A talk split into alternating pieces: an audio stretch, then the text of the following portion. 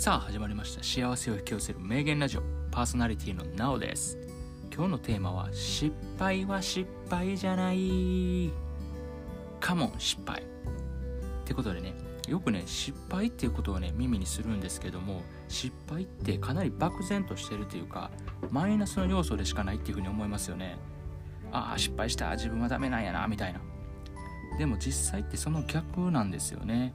ある本の中で失敗はやり方を変えないといけないよっていうサインやっていうのを見てなるほどなって思いました。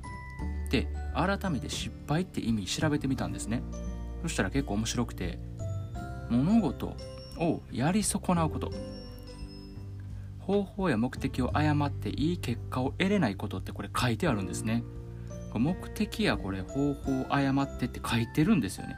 なんでその方法とか目的をもう一回分析してする必要があるんですよね、まあ、例えば、まあ、資金が足りひんかったんやと。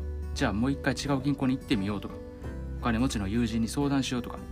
クラウドファンディングしようとかね、まあ、あとは単純に努力とか情熱が足りひんかったんであれば今一度自分はそれを必要としてんのかっていうのを確認するとか、まあ、そもそもね戦う分野が違うかったっていうのもあるかもしれないですよね。